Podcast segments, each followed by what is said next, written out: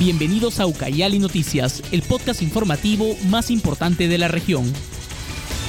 Hola seguidores de la multiplataforma de Ímpetu. Estas son las cinco noticias más importantes de la región que debes de saber antes de salir de casa. Falleció Jorge Solsol, reconocido compositor ucayalino. Jorge Solsol Miranda, reconocido compositor y músico ucayalino, falleció esta mañana a causa del COVID-19 en el Hospital Almazónico de Yarinacocha. Antes de fallecer, pidió una selfie junto a todos sus hijos debido a que sentía que se iba a morir. Hijo decapitó a su madre con un machetazo. El agresor Rodríguez Jalín Hernández Estrada fue detenido el 20 de abril por el delito de violencia intrafamiliar y feminicidio, cuando le cercenó la cabeza de su madre, identificada como Consuelo María Estrada Conrado, en su vivienda ubicada en el sector Ciudad Equidad. Hernando de Soto afirmó que votará por Keiko Fujimori. El ex candidato presidencial Hernando de Soto señaló el último domingo que tomó la decisión de votar por la lideresa de Fuerza Popular, Keiko Fujimori, luego de que Pedro Castillo desistió de moderar sus propuestas en el debate realizado en Chota.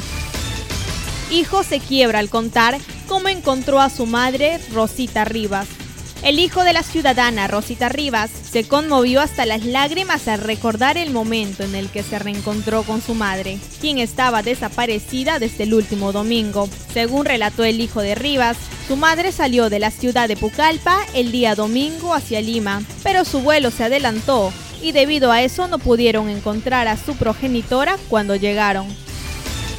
Travestis acusados de violación son puestos en libertad.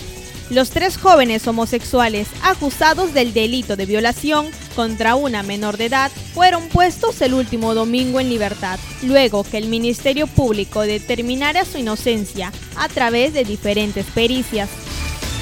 Rubén Castro, el primer papá trans que dio a luz. Al fin la tengo en mis brazos.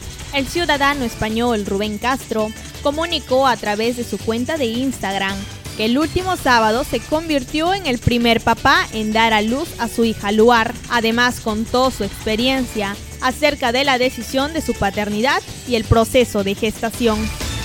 Más de 100 indígenas postularán para vacantes en la ONU.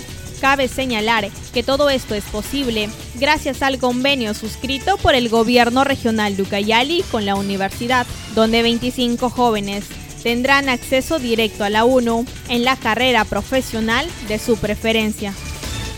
Con estas noticias nos despedimos en esta edición. Soy Tatiana Zacarías y nos seguiremos escuchando en el próximo programa de Ucayali Noticias. Si te gustó este contenido, comenta y comparte tus contactos para que no salgan de casa sin estar bien informados.